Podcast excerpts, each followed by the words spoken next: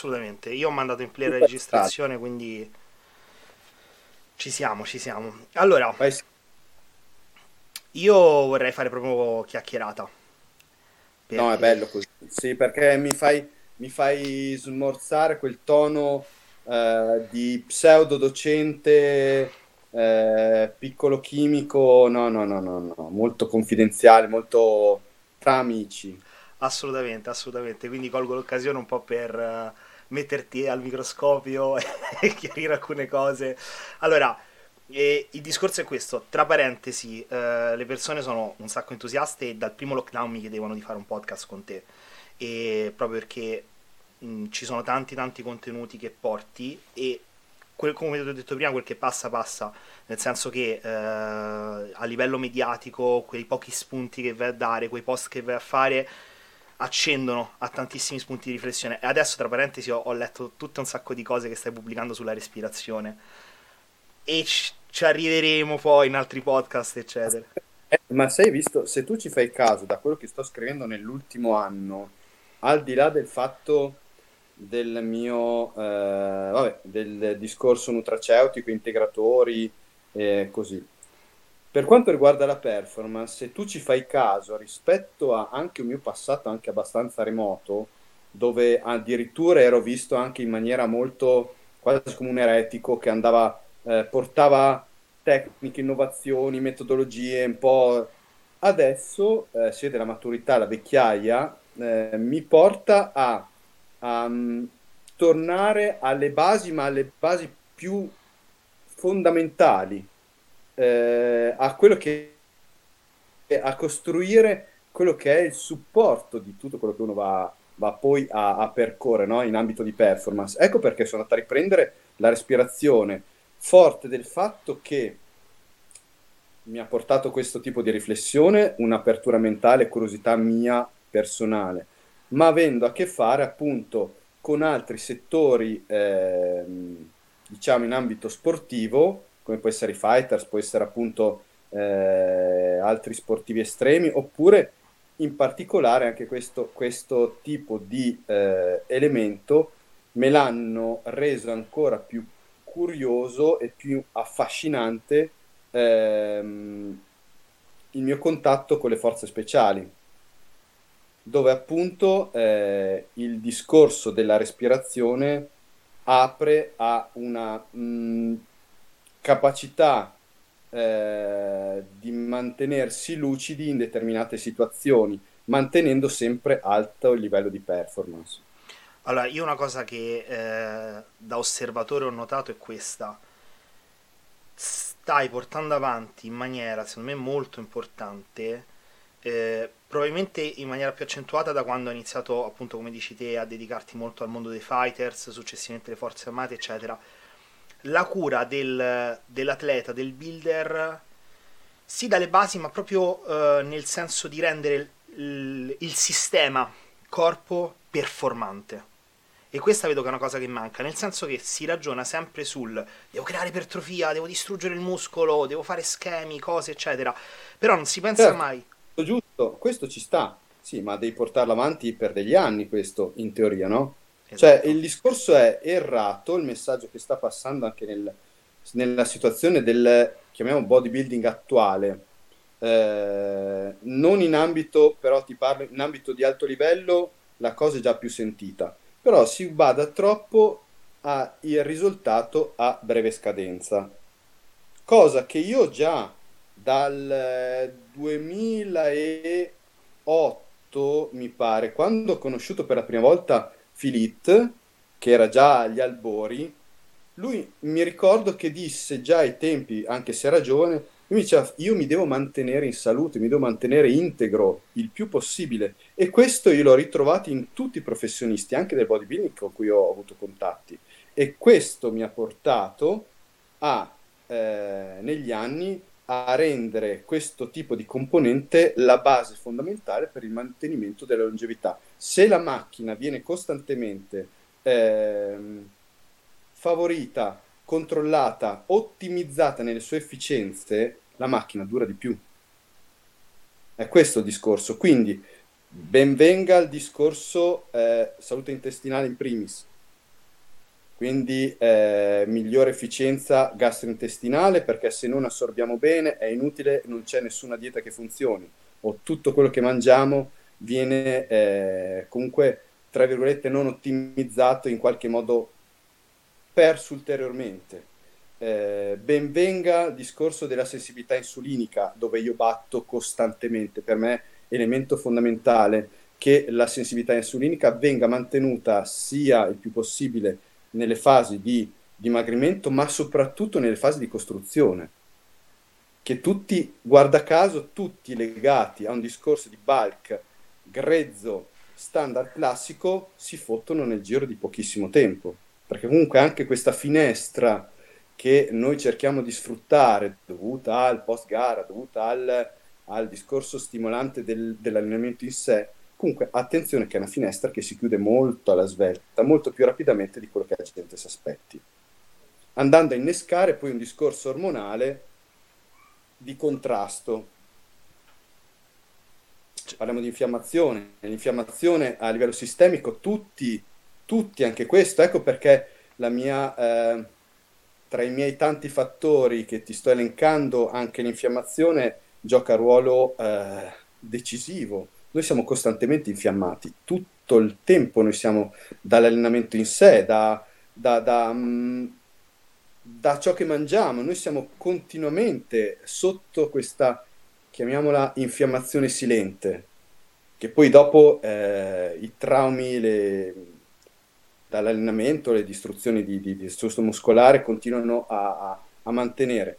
Più siamo infiammati e meno assorbiamo, più siamo infiammati e abbiamo anche una sorta di ostracismo eh, endocrino che eh, viaggia sulla sottile eh, linea tra supercompensazione, quindi costruzione muscolare perché l'infiammazione è necessaria, al crash totale che può essere appunto eh, l'infiammazione cronica e tutto quello che può portare di conseguenza. Quindi sì, per me è fondamentale ehm, creare questa base in linea di massima, parlo sempre in maniera molto generale, eh, di supporto eh, di efficienza da un punto di vista di salute, è un parolone, so che è un parolone appunto parlando di bodybuilding, dopo è, è facile scivolare in varie interpretazioni, però in linea di massima comunque cercare il più possibile di preservare l'efficienza. Assolutamente. Anche perché poi, eh, secondo me, la cosa importante è che le persone non devono soltanto vedere, cioè devono partire dalla longevità, ma devono capire che questo potenzia anche la risposta nel breve. Cioè non si parla no. semplicemente, ah così puoi gareggiare fino a sì, però anche quello che succede nel breve dipende fortemente da quanto... Io faccio sempre l'esempio, è come se tu volessi mettere il motore di una Ferrari in una 500 non è che prendi il motore e lo metti, prendi il motore e poi adegui il telaio, la struttura della 500 e la coccoli il più possibile, quindi controlli l'olio, ci sono tanti fattori. E la cosa a me fa ridere perché mo- molto spesso dice ho problemi gastrointestinali, vengono fatte queste domande, no? Eh, ho eh, magari una situazione di stress ossidativo oppure ho un qualsiasi altro, eh, ho sensibilità insulinica, glicemia alta, quello che ti pare e la gente non capisce quanto tutti questi fattori che tu hai elencato e che tu porti avanti, li porti avanti insieme perché sono fortemente connessi. Tutto è connesso, ma a partire dall'intestino, no? Eh, esatto. Eh, noi, sappiamo, noi, sappiamo, che eh, non è un caso, dovrebbe essere fatti anche eventualmente degli studi, però non è un caso che eh, una grandissima componente di bodybuilder soffre di disturbi intestinali gastrointestinali, ma soprattutto intestinali. Eh, il culturista con le diete che fa, magari col discorso mh, anche relativo alla quota proteica, in generale, parliamo di alimentazione in generale, non è sicuramente un toccasana per l'intestino. Quindi si vengono a creare quelle che io chiamo la colite da culturista, che sia appunto eh, di impatto eh, relativo a, nella versione di stitichezza piuttosto che nella forma di arroica, ma è frequentissima. E questo cosa crea? Crea infiammazione, crea infiammazione che si estende al discorso articolare, crea comunque minor lucidità mentale, quindi creiamo appunto, vediamo come già questo ramifichi i, già in maniera esponenziale, quindi la salute intestinale in primis deve funzionare benissimo perché comunque noi eh, per quanto riguarda il bodybuilding, noi dobbiamo continuamente eh, mantenere l'efficienza di questo massiccio sistema gastrointestinale continuamente sottoposto a stress e infiammazione. Assolutamente. No, è la cosa che infatti eh, il, il, nostro apparato gastrointestinale non è fatto per sopportare quello che gli facciamo sopportare. No. Cioè, la gente deve distinguere quella che è una necessità energetica da quella che è una capacità del corpo da un punto di vista ormonale, vale a dire appunto sensibilità insulinica, capacità del pancreas, sia, anzi sia ormonale che recettoriale di gestire tutto quanto e capacità anche gastrointestinale vera e propria, quindi microbiota eccetera. Cioè un conto è dire spendo tot, mangio tot, un conto è dire il mio corpo è in grado. È sempre l'esempio del motore, no? Eh, sì, ho una richiesta del motore eccetera, però magari la struttura non regge. Eh sì, un punto discorso anche proteico, no? Eh effettivamente ehm, la proteina, materiale plastico, è necessario comunque avere un, un surplus, è normale, è, è, è stato anche riconosciuto, riconosciuto, dalla scienza che chi si sottopone a determinati stress muscolari ha bisogno di maggiore introito proteico, questo ormai è assodato. Eh, il discorso qual è? Che comunque quando andiamo a eh, somministrare determinati quantitativi dobbiamo far fronte a quella che è la capacità soggettiva di saper poi processare, uno, assorbire e veicolare al meglio il materiale che noi cerchiamo di ottenere dal, dal pasto proteico, tenendo presente che, altra ramificazione, non tutto, anzi, praticamente tutti i cibi proteici solidi hanno una capacità di assorbimento e quindi di utilizzo proteico che è molto meno di uno quello che si aspetta. E tutto il resto cosa succede? Tutto il resto è materia di scarto. Tutto il resto comunque va a creare residui azotati, va a creare massa fecale in eccesso e quindi fermentazione batterica, gonfiori, infiammazione a livello locale. Quindi sono tutte cose da tenere presente. Per quello dico è affascinante questa complessità estrema e tutti i fattori devono essere mantenuti sotto controllo, o perlomeno il più possibile. Allora, io questa cosa ti, ti voglio chiedere. Uh, un, un, aspetto che ha catturato, uh, diciamo forse il primo aspetto di tutto questo uh, panel che abbiamo elencato che ha catturato il mio, il mio interesse è quello dell'infiammazione subclinica eh, quindi questa infiammazione, come dici te, cronica che non è specifica eh, muscolare, quindi non è quel tipo, è un altro discorso. Perché... Anche dal, parte, parte, magari da, da, una pessima alimentazione piuttosto che da, ehm, da un'infiammazione stessa del gut a livello gastrointestinale che comunque irradia, irradia in altri ahimè, in altri, in altri distretti. Anche da coinvolge... una resistenza insulinica, spesso.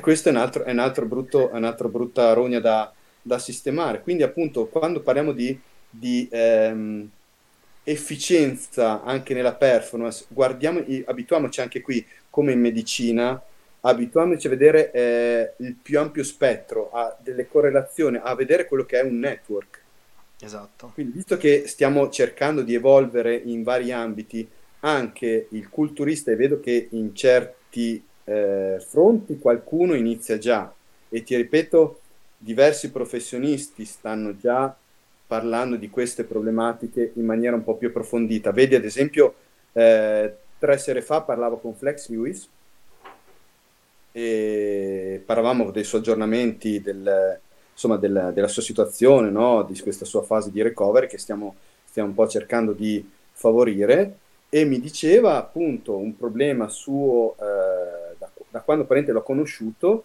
eh, sempre il discorso delle difficoltà digestive, difficoltà di assorbire, quindi fermentazioni, eh, nausea, gonfiori. E questo cosa si traduce? Si traduce che poi difficilmente tu riesci sempre a anche ad ottimizzare quello che mangi. Per comunque si crea una sorta di indigestione continua che richiama acqua, richiama comunque, lui mi parlava anche di brain fog, di poca lucidità, di questa pesantezza, di questo afflusso sempre di sangue richiamato all'intestino, eh, cosa che adesso invece mi diceva che mangiando molto meno sta decisamente meglio. Di nuovo lo stesso discorso non siamo fatti per dobbiamo coadiuvare questo processo di iperalimentazione che in certe persone, per esempio anche Flex, immagino sia comunque necessario o si renda necessario per portare. Sì. Quindi... Infatti benvengano fasi eh, dove è chiaro, serve maggiore introito calorico, per forza dobbiamo introdurre più cibo, più calorie. E quindi parliamo, come hai detto te, giustamente di fasi, però in quest- anche in queste fasi, soprattutto in queste fasi, cerchiamo di rendere comunque la vita più facile al nostro organismo. E i mezzi ci sono. I mezzi ci sono comunque eh, sia da un punto di vista alimentare che da un punto di vista di supplementazione, di integrazione. Assolutamente. Quindi, al di là di salute intestinale, cercare di prevenire e contrastare quelli che sono i fenomeni infiammatori, agendo in via eh, modulante, questo ci tengo a sottolinearlo, cosa ne parlo sempre tra le mie dirette, eventi, seminari e quant'altro. Ricordiamoci sempre di modulare, parliamo di modulare l'infiammazione come modulare il cortisolo. Moduliamo l'infiammazione vuol dire eh, lasciarla negli argini, perché comunque è necessaria anche per quanto riguarda la, il segnale, che arrivi il segnale corretto il segnale efficiente per la eh, quindi prostaglandine e lo stimolo ipertrofico. Un aspetto proprio riguardo a tutto questo che è probabilmente quello che impatta proprio a cascata su stress ossidativo, infiammazione, resistenza insulinica, eccetera, è il livello di BF, ossia persone che tendono a spingere tanto e a perdere, a arrivare a BF molto alte perché il tessuto adiposo di per sé produce citochine più infiammatorie, quindi è in primis quello a creare queste problematiche.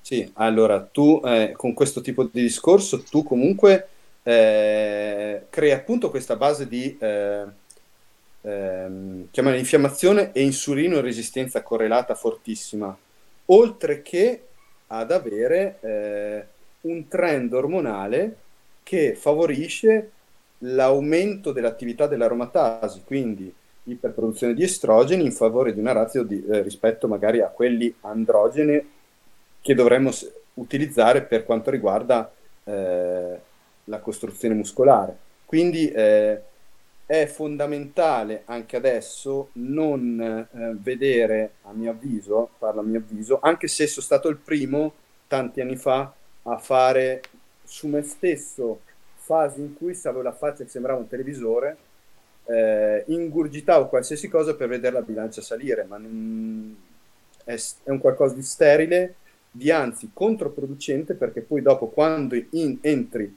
nel loop della resistenza insulinica, eh, le cose poi si complicano. Proprio perché si innesca una cascata contraria a quello che è l'obiettivo della costruzione muscolare la bilancia va su, ma non è detto che i muscoli, eh, i muscoli poi dopo eh, recepiscano tutto.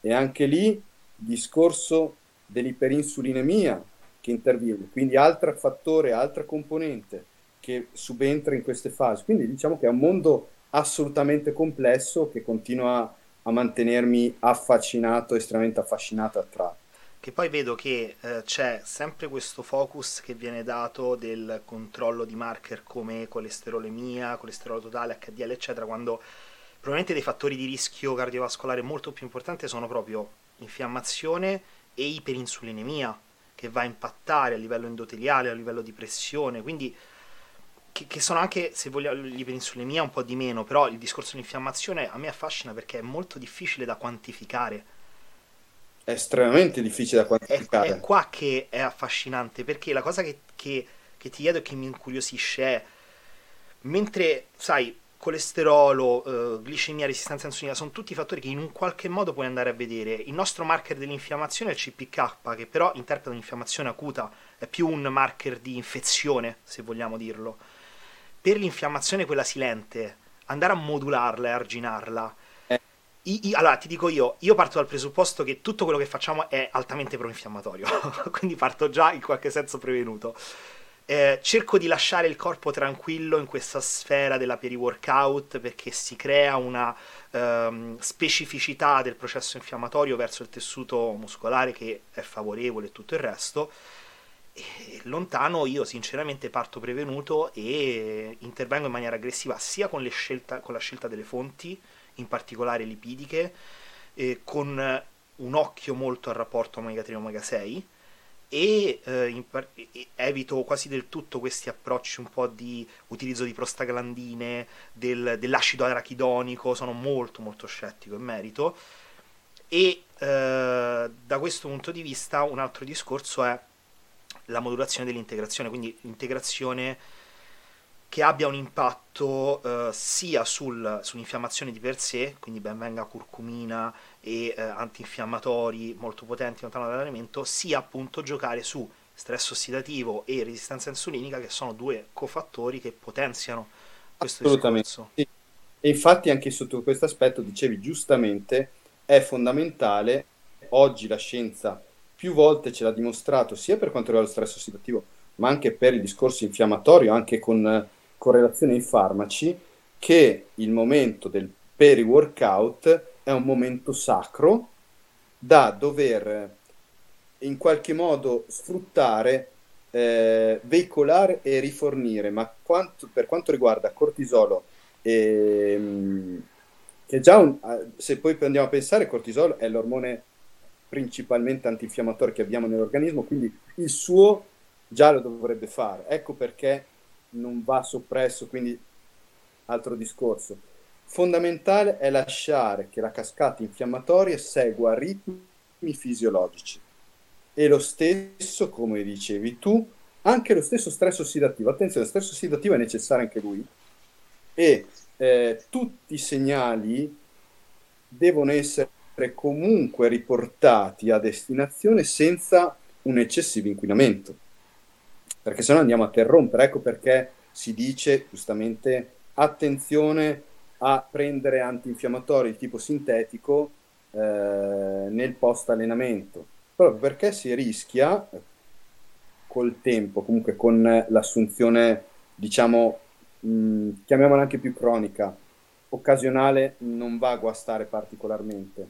Eh, a livello cronico però andiamo a bloccare quello che è la cascata delle prostaglandine, quindi tutto quello che stavi dicendo tu, giustamente. Quindi il timing è fondamentale, timing che però eh, deve lasciare spazio, deve lasciare spazio a quello che è tutto l'altro discorso, resistenza insulina, eh, sensibilità insulinica, eh, modulazione del cortisolo, rifornimento che arriva efficace sfruttando l'iperemia e soprattutto le contrazioni, ciò che generano le contrazioni muscolari, perché le contrazioni muscolari aprono a loro volta alla sintesi proteica, al discorso del GLUT4 e quant'altro.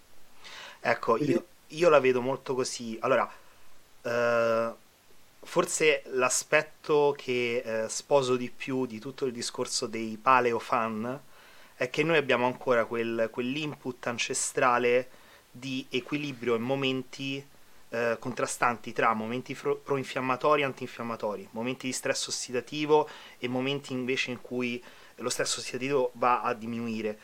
Ehm, ma l'organismo funziona meglio così. Cortisolemia, funziona... esatto, esatto. È un qualcosa di fisiologico che ci portiamo dietro.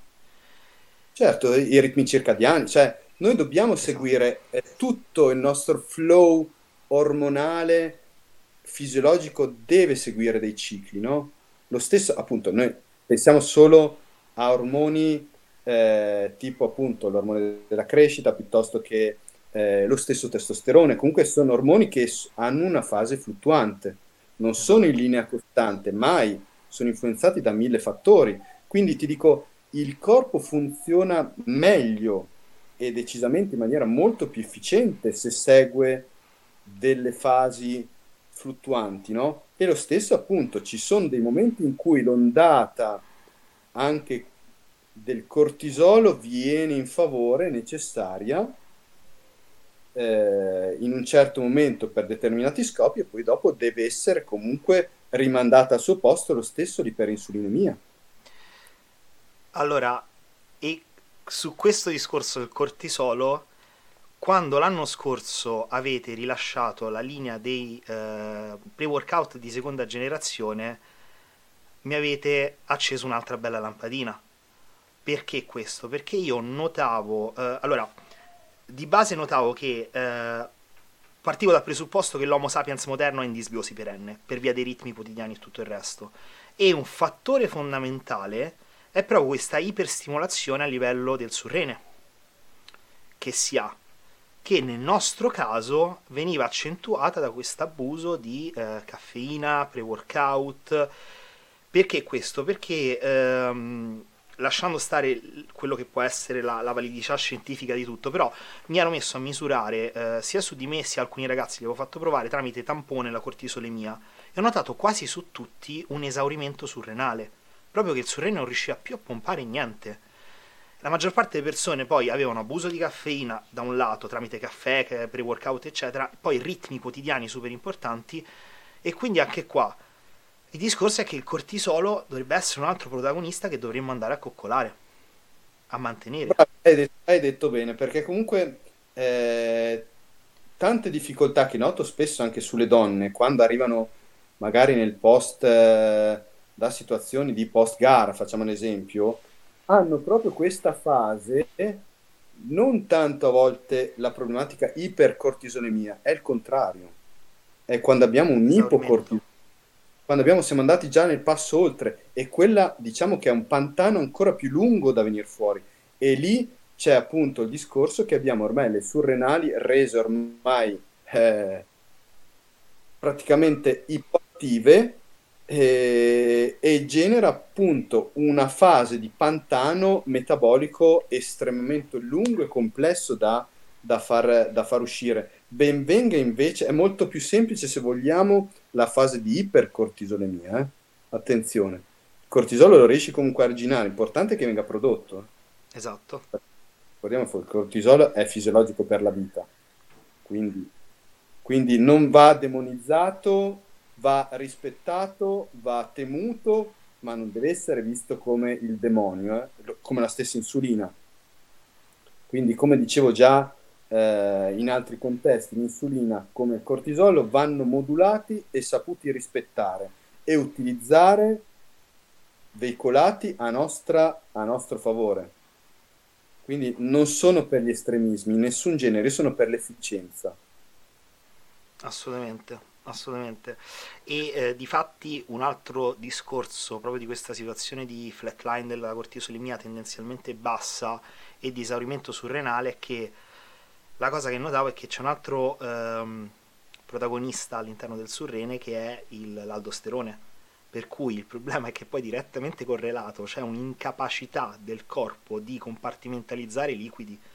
Per cui c'è queste situazioni di fluttuazione sulle donne poi è una cosa tragica, fluttuazioni di acqua intra-extracellulare, infiammazione che si ripercuote, inefficienza di performance, quindi là è come dici te un pantano, cioè nel senso non sai da dove iniziare. Sì, perché poi dopo sulla donna, sulla donna poi dopo cosa ci si mette? Questo che hai detto, dopo vanno magari chi ha più o meno tendenza va a, a, a rendere ancora più eh, pesanti certe problematiche di microcircolo, eh, problematiche vascolari, quindi ristagno. Mettici anche poi componente, ahimè, estremamente abusata, anche tutta la componente di drenaggio eh, forzature diuretici e quant'altro che vanno a, a, esasperare tutta questa situazione. Quindi andiamo, ricordiamoci sempre, l'organismo poi dopo vince. Eh? Se tu lo fai incazzare, lo esasperi, lui vince perché chiaramente lui dopo alla fine dice qua mi stanno eh, compromettendo la vita, faccio di tutto, metto tutti i vari freni di emergenza Sciopero. e comunque non lo convinci più, non lo convinci, o comunque ci vuole molto tempo per rifare, eh, far la pace, come dico io, col proprio organismo e poi ritornare a renderlo eh, efficiente. Però se- ricordiamoci sempre, l'organismo eh, quando si comporta così ha sempre ragione lui. Ricordiamocelo che siamo programmati per l'omeostasi. Quindi lui in ogni cosa, lui in qualche modo, lui cercherà sempre di tornare lì e questo lo dico purtroppo spesso anche alle, alle donne. Assolutamente. Che sono abituate più a violentare eh, che avere un approccio, eh, anche perché, eh, come dicevamo prima, purtroppo anche con le donne si pensa troppo al, all'obiettivo target gara, di corsa magari con, pochi, con poco tempo, l'obiettivo è l'unica cosa che esista, non si vede più un discorso a lunga scadenza o comunque presa anche semplicemente in tempi giusti per permettere una maggiore efficienza di tutto il sistema e poter comunque non andare a finire eh, in questo tipo di pantani e avere anche molto più margine di, di manovra soprattutto. Allora, io una cosa che ho notato è questa. C'è come la tendenza a voler eh, raggiungere dei punti di arrivo prima. Nel senso, ho visto un sacco di post con builder, eh, ma donne, insomma, uomini, eccetera. 21 anni, 20 anni, persone che ne dimostrano magari veramente 34-35, quindi Dio solo sa le forzature che ci sono state e la cosa che, che visto, il trend è doppio. Da una parte non si capisce, cioè si elimina del tutto il fattore tempo. Io vedo che è proprio del tutto eliminato il fattore tempo. È come dire, faccio questo, quindi divento così, senza considerare quello che, che sono alcune caratteristiche, anche se vogliamo da un punto di vista estetico, di plasticità del corpo, di, di qualità della pelle, eccetera, che si acquisiscono negli anni, che solo il tempo ti può dare. E poi c'è il discorso che ormai il punto di arrivo è eh, magari il raggiungimento di una pro card però una volta che si violentano per raggiungere questo risultato, poi da là non sono assolutamente più in grado di andare avanti. Tantissime, tantissime. Appunto, dopo dice, adesso che hai la Procar cosa ci fai? Esatto. Cioè, se dopo riesci... Eh, ne... E allora, per forza di cose, la cosa più facile è ritornare sui passi, gli stessi passi che hanno, eh, che hanno generato tutto questo tipo di scompenso, quando invece bisognerebbe fare tutta una fase di ripresa rigenerante, chiamiamola così, di riequilibrio per poter invece arrivarci con un approccio sicuramente diverso. Io questo fortunatamente lo vedo già con alcune, alcune professioniste straniere che comunque non vanno più, eh, forse, forse lo si vede parecchio, ancora di più chiaramente con le fitness model, che comunque devono rimanere più in condizione durante l'anno per motivi di lavoro. Però eh, la donna stessa dovrebbe essere molto più attenta a questo tipo di discorso. Eh... Ti ho perso? Ok. okay. Ti hai ripreso? Okay. Sì. E, ehm, mh, per quello ti dicevo, eh, la donna dovrebbe viverla in maniera molto, molto più, eh, tra virgolette, con calma, rilassata nei tempi. Assolutamente. Sì, no, questo al, al 100%. E Dopo io... c'è una componente psicologica molto forte anche sulla donna che vuole vedersi bene prima, vuole vedersi comunque c'è questo rapporto molto conflittuale eh, che fa scalpitare, che fa... Ma è colpa eh, loro, eh?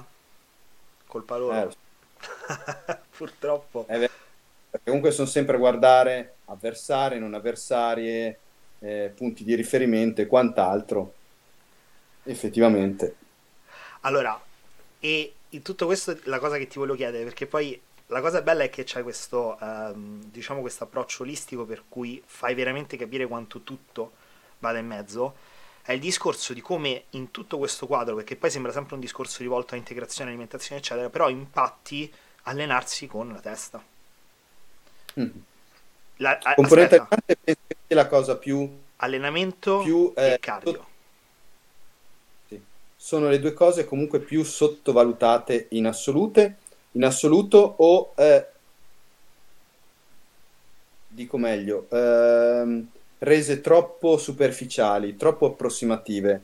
Eh, mi alleno a alto volume, faccio tutto qui, là, bla bla bla bla, oppure eh, faccio cardio a stomaco vuoto sei giorni a settimana, qui là perché c'è il protocollo così. Sai meglio di me che comunque tutto deve essere contestualizzato e reso adatto al soggetto e alle proprie eh, capacità di recupero. La componente allenamento in tutto questo quadro è un protagonista, non deve essere una cornice alla fine. Ricordiamo sempre cultura, parliamo di cultura fisica, i muscoli si costruiscono allenandosi. E lo stesso anche la condizione, la condizione eh, di body fat deve essere gestita da questo allenamento soprattutto, oltre che dalla dieta. Però se non abbiamo uno stimolo eh, metabolico e ipertrofico, alla fine viene a mancare tutto.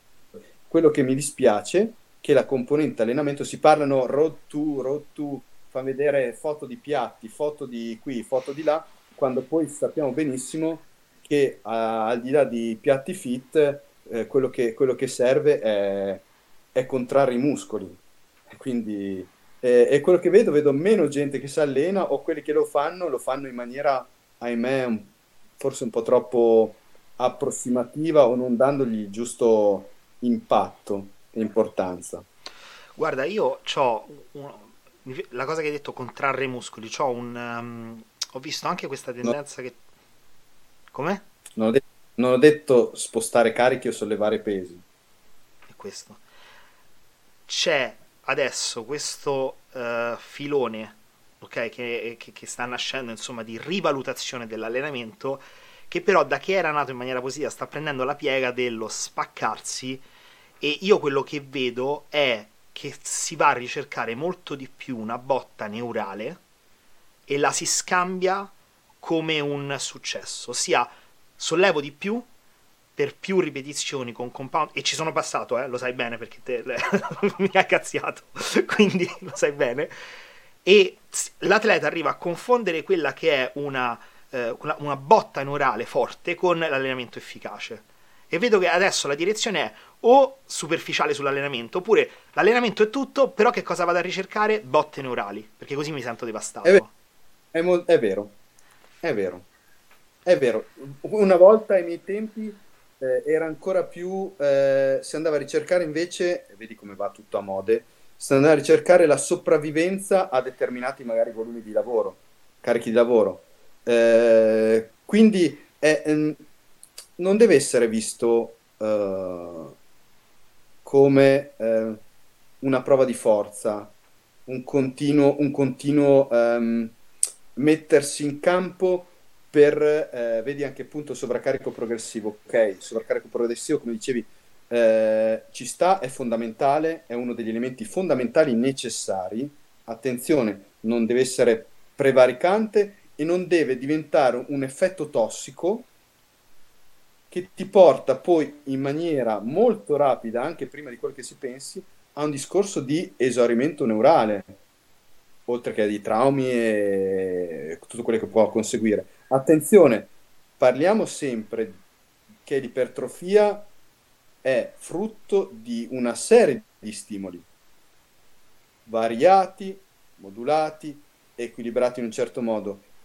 Il bello dell'ipertrofia è che proprio non segue una linea fissa, una componente fissa. Anche lo stesso parlando di ipertrofia miofibrillare, eh, noi dobbiamo comunque rispondere a determinate leggi fisiologiche e a queste ci sono, come dico io, delle sottoramificazioni manipolabili da saper ben gestire, che ti portano al continuo, costante progresso. Ecco perché anche tu, vedo che nei tuoi programmi, continui comunque a modulare, a, a, diciamo, a gestire quello che è la somministrazione di un certo livello di intensità al fronte di livello di eh, maggiore, eh, maggiore volume, oppure magari equilibrando una gestione di entrambi. Quindi è questo poi il, il fattore eh, più complesso. Adesso è vero, eh, si va con una tendenza molto da power, da power bodybuilding, che eh, a mio avviso è, diventa molto limitante e ehm, anche perché ti chiude, ti preclude ha tante altre componenti da saper gestire, no? da, da, dover gestire anche in un'ottica di miglioramento. Ecco perché ti dico, l'approccio eh, di Gabriele eh, non esiste. Io apprezzo tutti gli approcci, li ho provati tutti, li ho sperimentati su me stesso, sugli altri, tutti, da, dai primi anni 2000 ad oggi ho provato qualsiasi metodo allenamento esistente sulla faccia della Terra. Tutti. E tutti hanno un loro, una loro eh, logica, eh, se vogliamo, un, un loro target, una loro efficacia, fino a un certo punto. Cioè, ehm, io, perché dico, io non ho un metodo, mm, assolutamente, io li apprezzo tutti sebbene appunto ehm, io abbia amici eh, che chiamo, eh, no, li chiamo amici, basta, non chiamo colleghi, o comunque mh, persone con cui collaboro, comunque con cui ho continui confronti, come può essere Scott Stevenson, che è stato anche una sorta di mentore in, per certe situazioni, quindi fortitude, un approccio, e sono amicissimo con Ben Pakulski dal 2009. Quindi approcci totalmente diversi che io abbraccio entrambi. Ho adorato il Doc Rap anche nelle sue ultime versioni, ho sentito Dante Trudel anche non molto tempo fa, però io mi alleno in totalmente altro modo. Cioè, il discorso qual è fondamentalmente? Non esiste un metodo allenante assoluto efficace. Tutto deve essere ben gestito senza prendere una tendenza univoca eh, che poi alla fine nell'ambito, come dicevi tu, mh, neurale può portare a più un legame ego correlato i carichi possono andare su, ma ricordiamo che i carichi poi non sono infiniti e questa dannazione rispetto ai carichi può comunque apportare in maniera silente a un esaurimento anche neurale, quindi a uno stallo anche con questo. Quindi è, è necessario. E, come dici te, il, il discorso di contestualizzare in base al recupero. Allora, io adoro quello che hai detto per un discorso che io vedo che c'è una dannata tendenza sempre quando ci si approccia a avanzare un concetto nel bodybuilding a dire queste cose funzionano, queste altre no. E si cerca di trovare una giustificazione per cui le cose che non funzionano hanno funzionato, cercando di fare una specie di tecnica di ritaglio dicendo sì vabbè ma funzionano per questo, in quel caso quell'altro, quello prendeva un sacco di roba di qua e di là. Invece io è, molto semplice, se tu vedi tutto quello che è stato proposto, è stato proposto e ha avuto un seguito perché funzionava quindi piuttosto chiediamoci in che contesto. esatto. Allora, quando mi dicono, allora, di moda, eh, ti faccio un esempio pratico. Mi chiedono spesso, eh, visto mh, i social, eh, mi chiedono spesso qual è il mio punto di vista sui giant set di Milo Sargio, miliardi di volte. Io dico, ehm, funziona. Ok, funziona come hai detto tu, dipende in che contesto li riesci a far funzionare. Se mi dici come metodologia da sposare, ti dico no. In un'ottica di logica, con tutto il suo ragionamento, ragionamento che ci va accanto o comunque parallelo, può avere la sua logica. Sicuramente sì. Ti dico li applico? No. I gen set? Sì, assolutamente. Quindi tutto va contestualizzato, no? eh, o comunque perlomeno tutto, da tutto deve essere preso spunto, perché comunque nasce da una logica, da valutazioni e da, da riferimenti che possono essere comunque sfruttati, utilizzati, sì, in un contesto di periodizzazione. Ti faccio ridere perché questo, proprio il discorso del Giant Set, quando ho fatto il corso John Roma ai ragazzi in cui ho parlato dei metodi di allenamento, gli ho fatto vedere tre o quattro video uno era un video di Sarcher che allenava uh, Liu Xang là su in Cina. Un altro era un video di uh, Patrick Tour che allenava Vulwad. Un altro era un video, mi sembra, di Rambod che allenava Buendia. Tre metodi differenti. Guardando quello che facevano all'atto pratico, erano la stessa cosa. Facevano tot postazioni ricercando un po' il discorso FDFS, Fiber Destruction, Fiber Saturation, no? una prima componente meccanica e poi un, una ricerca metabolica. Ma posso metterci in mezzo anche Terence Raffini adesso con Bennett, quindi lavoro meccanico e poi un giant set finale in cui ricerca il pump. E, e sono comunque metodi che eh, rispetto e utilizzo e hanno assoluta base. Assolutamente. Però appunto dici trovi comunque degli spunti, dei, delle correlazioni. Io vedo che molto spesso di, per quanto cerchiamo di differenziare, classificare, trovare un sistema, molto spesso è il nomen che cambia. Cioè, il no, li chiami Giant Set piuttosto che lo chiamo un FST 7, piuttosto che lo chiamo un SST di tour, in cui ho sì, le varie fasi. Alla, alla, fine, dopo tu mh, tradotto, dici è la somministrazione di eh, determinate esecuzioni, variazione di angolazione, esercizi in un contesto di allenamento ad alta densità. Secondo, sì, in questi casi sì, io ti dico, secondo me la matrice comune è la capacità che si ha nel capire qual è lo stimolo che devi somministrare all'atleta in base al contesto specifico, alias in base alle sue capacità concrete di recupero. Cioè, alla fine è tutto un, un discorso di stimolo-recupero. stimoli recupero. E, e, che tante volte appunto uno eh, associa sotto questo aspetto il eh, bodybuilder, chiamiamolo avanzato, eh, come Superman o comunque dalle capacità di recupero infinite, no?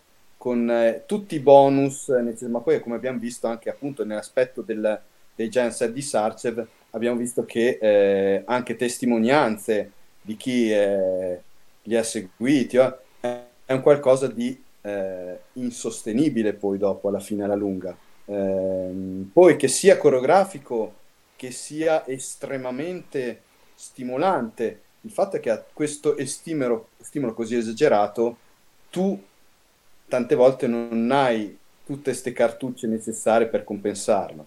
Anche se hai una sopportazione eh, intra-workout, peri-workout, con tanto di approccio, sappiamo benissimo, insulinico eh, del caso. Non basta, non basta, non siamo super uomini, abbiamo tutti, tutti, chi più chi meno, soggettive capacità di recupero, anche se, eh, diciamo, aiutati. Allora, io una cosa che credo che venga sottovalutata è proprio quanto, ok, il recupero può essere incentivato, ma la richiesta di recupero aumenta.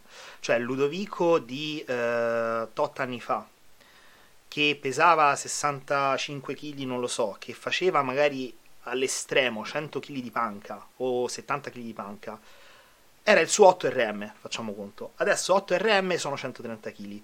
È sempre un 8 RM, ma da una parte hai 70 kg, da un'altra ne hai 130. La struttura quello subisce. Quindi anche se io la scheda nero su bianco è sempre quella, un 8 RM con 8 ripetizioni, l'impatto sulle capacità richieste di recupero è totalmente diverso, perché la gente sottovaluta che la forza aumenta, i muscoli aumentano, ma la struttura dell'atleta, soprattutto a livello neurale, quella non è che aumenta così tanto. Quella e poi io ti dico semplicemente faccio un passo indietro. La situazione in cui ti trovi oggi rispetto a quella che ti trovi, trovavi anni fa. Ricordiamoci sempre che comunque l'organismo, noi siamo diversi dalle persone che eravamo ieri. Eh? Noi siamo costantemente, quando dicono, ah, la preparazione che ho fatto, il percorso che ho fatto eh, l'anno scorso non rispondo, ho un approccio diverso, vado in ritardo, eh, non funziona, quant'altro. Nulla di più semplice, di più normale. È qualcosa di fisiologico. Noi non saremo mai quelli dell'anno scorso, ma per, appunto per una serie di motivi eh, fisiologici che, eh, che, che appunto non, non ci rendono quello che eravamo prima. Assolutamente. E poi soprattutto anche, teniamo presente anche della situazione in sé, se stessa, magari uno l'anno scorso aveva certe eh, ehm, attività collaterali o, o, possibilità di riposo, eh, oggi abbiamo il, eh, tutte restrizioni e siamo molto più sedentari, cioè sono tantissime cose, l'asse ormonale, ehm, sono tante cose da tenere, da tenere in considerazione. Sta di fatto che appunto anche, come dicevi tu, la richiesta anche solo energetica, metabolica, è ben differente. Assolutamente. E, que- e torniamo sempre al discorso del ragionare sempre su stimolo e recupero. Uno dei problemi, e su questo so che tutti ci ritrovi, uno dei problemi è che si ragiona molto sui numeri, si ragiona molto sul carico, però realmente quello che cerco sempre di dire è che il bodybuilding non vive di questo, il bodybuilding vive di stimolo e lo stimolo lo puoi misurare in maniera solo empirica e solamente creando intimità con quello che fa in sala. Quindi ben venga connessione. Ecco, appunto, eh, a mio avviso è fondamentale, eh, lo sai meglio di me, i, che si costruisca un rapporto molto intimo con l'atleta magari che stai seguendo, no? con i feedback che ti percepisce perché dalla lettura dei feedback tu riesci a guidare meglio. Io dico sempre, uno può essere anche un buon pilota di Formula 1, ma se non ha dietro le spalle degli ingegneri con controcoglioni che sanno dove mettere, far mettere le mani ai meccanici o comunque sulla progettazione, arrivi fino a un certo punto, no? Quindi ehm, il discorso di saper ascoltare di saper anche, anche leggere, interpretare certi segnali che ti dicono eh, attenzione, stiamo andando a finire a gambe per aria fuori strada. Eh, questo è fondamentale. Anche mh, finché è qualcosa di numerico è tutto molto più semplice. Anche a livello motivazione è, è affascinante la lotta col logbook. Eh, sono il primo a dirlo. È, è un legame, ti ho detto, malato tossico. Attenzione, non è tutto questo non è tutto, non deve essere tutto, perché una volta che noi sgarriamo, sgarriamo appunto il target o comunque l'obiettivo, non è detto che per forza di cose la stimolazione sia andata buttata. Esatto. Quello che dico io, se anche tu non senti, non percepisci i DOMS ai pettorali perché hai cambiato, hai cambiato angolazione o comunque ti aspettavi, ti aspettavi, non è detto che lo stimolo non sia arrivato. Assolutamente. Anzi, Anzi, quando appunto fai un'integrazione, l'integrazione moderna per i workout, che comunque ha uno degli scopi, è il fatto di diminuire la, l'effetto di DOMS post allenamento, ma ben venga. Guarda, mi ricordo che in un podcast Scott proprio diceva i DOMS devono essere lievi e durare poco in uno scenario ideale. Cioè... Esatto, perché se no, se no appunto entriamo nella fase acuta che è quella che, di cui parlavamo all'inizio, che allora che è quella che crea poi tutti i casini. Tutto deve rimanere sempre nella fase, nella fase cronica, scusa. Eh, tutto deve rimanere in acuto. In acuto e rapidamente, progressivamente in miglioramento. Lo sentiamo, lo percepiamo, 24 ore, 48 ore, abbiamo un picco magari dei DOMS, poi sentiamo che tutto scema e, e riesci comunque ad allenarti. Invece quando cominciamo a sentire il DOMS comincia a, a non guarire, eh, cominciano a cronicizzarsi i dolori, ad esempio ho dolori alle gambe per 5-6 giorni. Beh, allora diciamo che qualcosa forse non sta funzionando. Non vantiamocene. Ho fatto un allenamento pazzesco, ho un male che mi dura da una settimana. Mm. Dopo diciamo che la stimolazione è andata un po' oltre, non c'è da vantarsi, perché a questo tipo di stimolo tu non lo stai recuperando, non lo stai rendendo efficace. E tu che devi andarti a allenare, come ti rialleni? Quando? Cioè, è un discorso che va visto molto in maniera molto più eh, ehm, analitica e meno ego correlata o masochista da bodybuilder tipico. Ti chiedo questa cosa. Uh, tu magari c'hai DOMS tremendi le gambe per 5 giorni. Oltre alla domanda quanto stanno recuperando le gambe quando puoi riallenarle, in quei 5 giorni in cui tu alleni altri distretti, come li stai allenando e quanto il tuo corpo è efficiente a recuperare anche da quelli distretti che sta pensando, un... che sta alle prese con le gambe.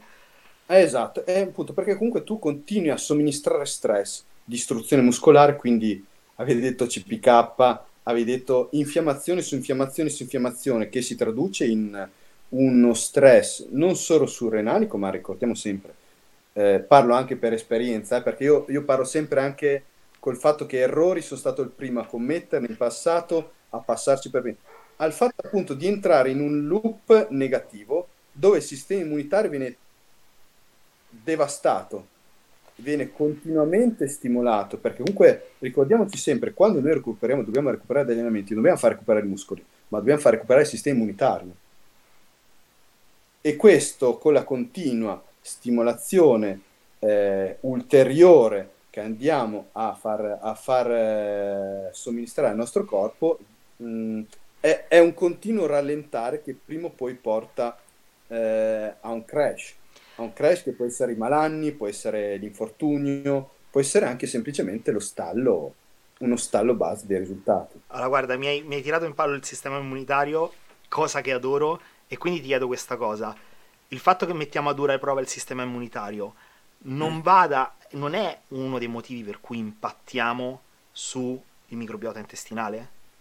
È uno dei. Esatto. È uno dei. Esatto. È un motivi appunto. È un altro di quegli agenti. Cioè, nel senso, io vedo Mm, la cosa che vedo è che veramente tutto quello che facciamo è rivolto a, a, distruggere totalmente microbiota intestinale, capacità digestiva, a creare infiammazione, stress ossidativo, resistenza insulinica.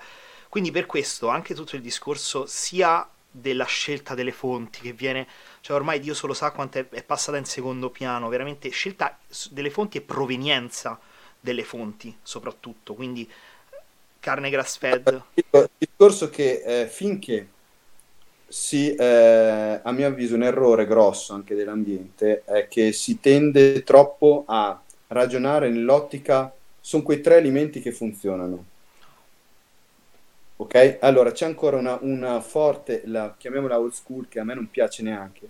Dice riso, pollo broccoli sono queste cose alla fine che funzionano. Anzi, queste cose poi alla lunga creano poi una serie di, eh, se vogliamo, di intolleranze e di altro tipo di problematiche che poi sì, eh, che, andranno, che saranno controproducenti.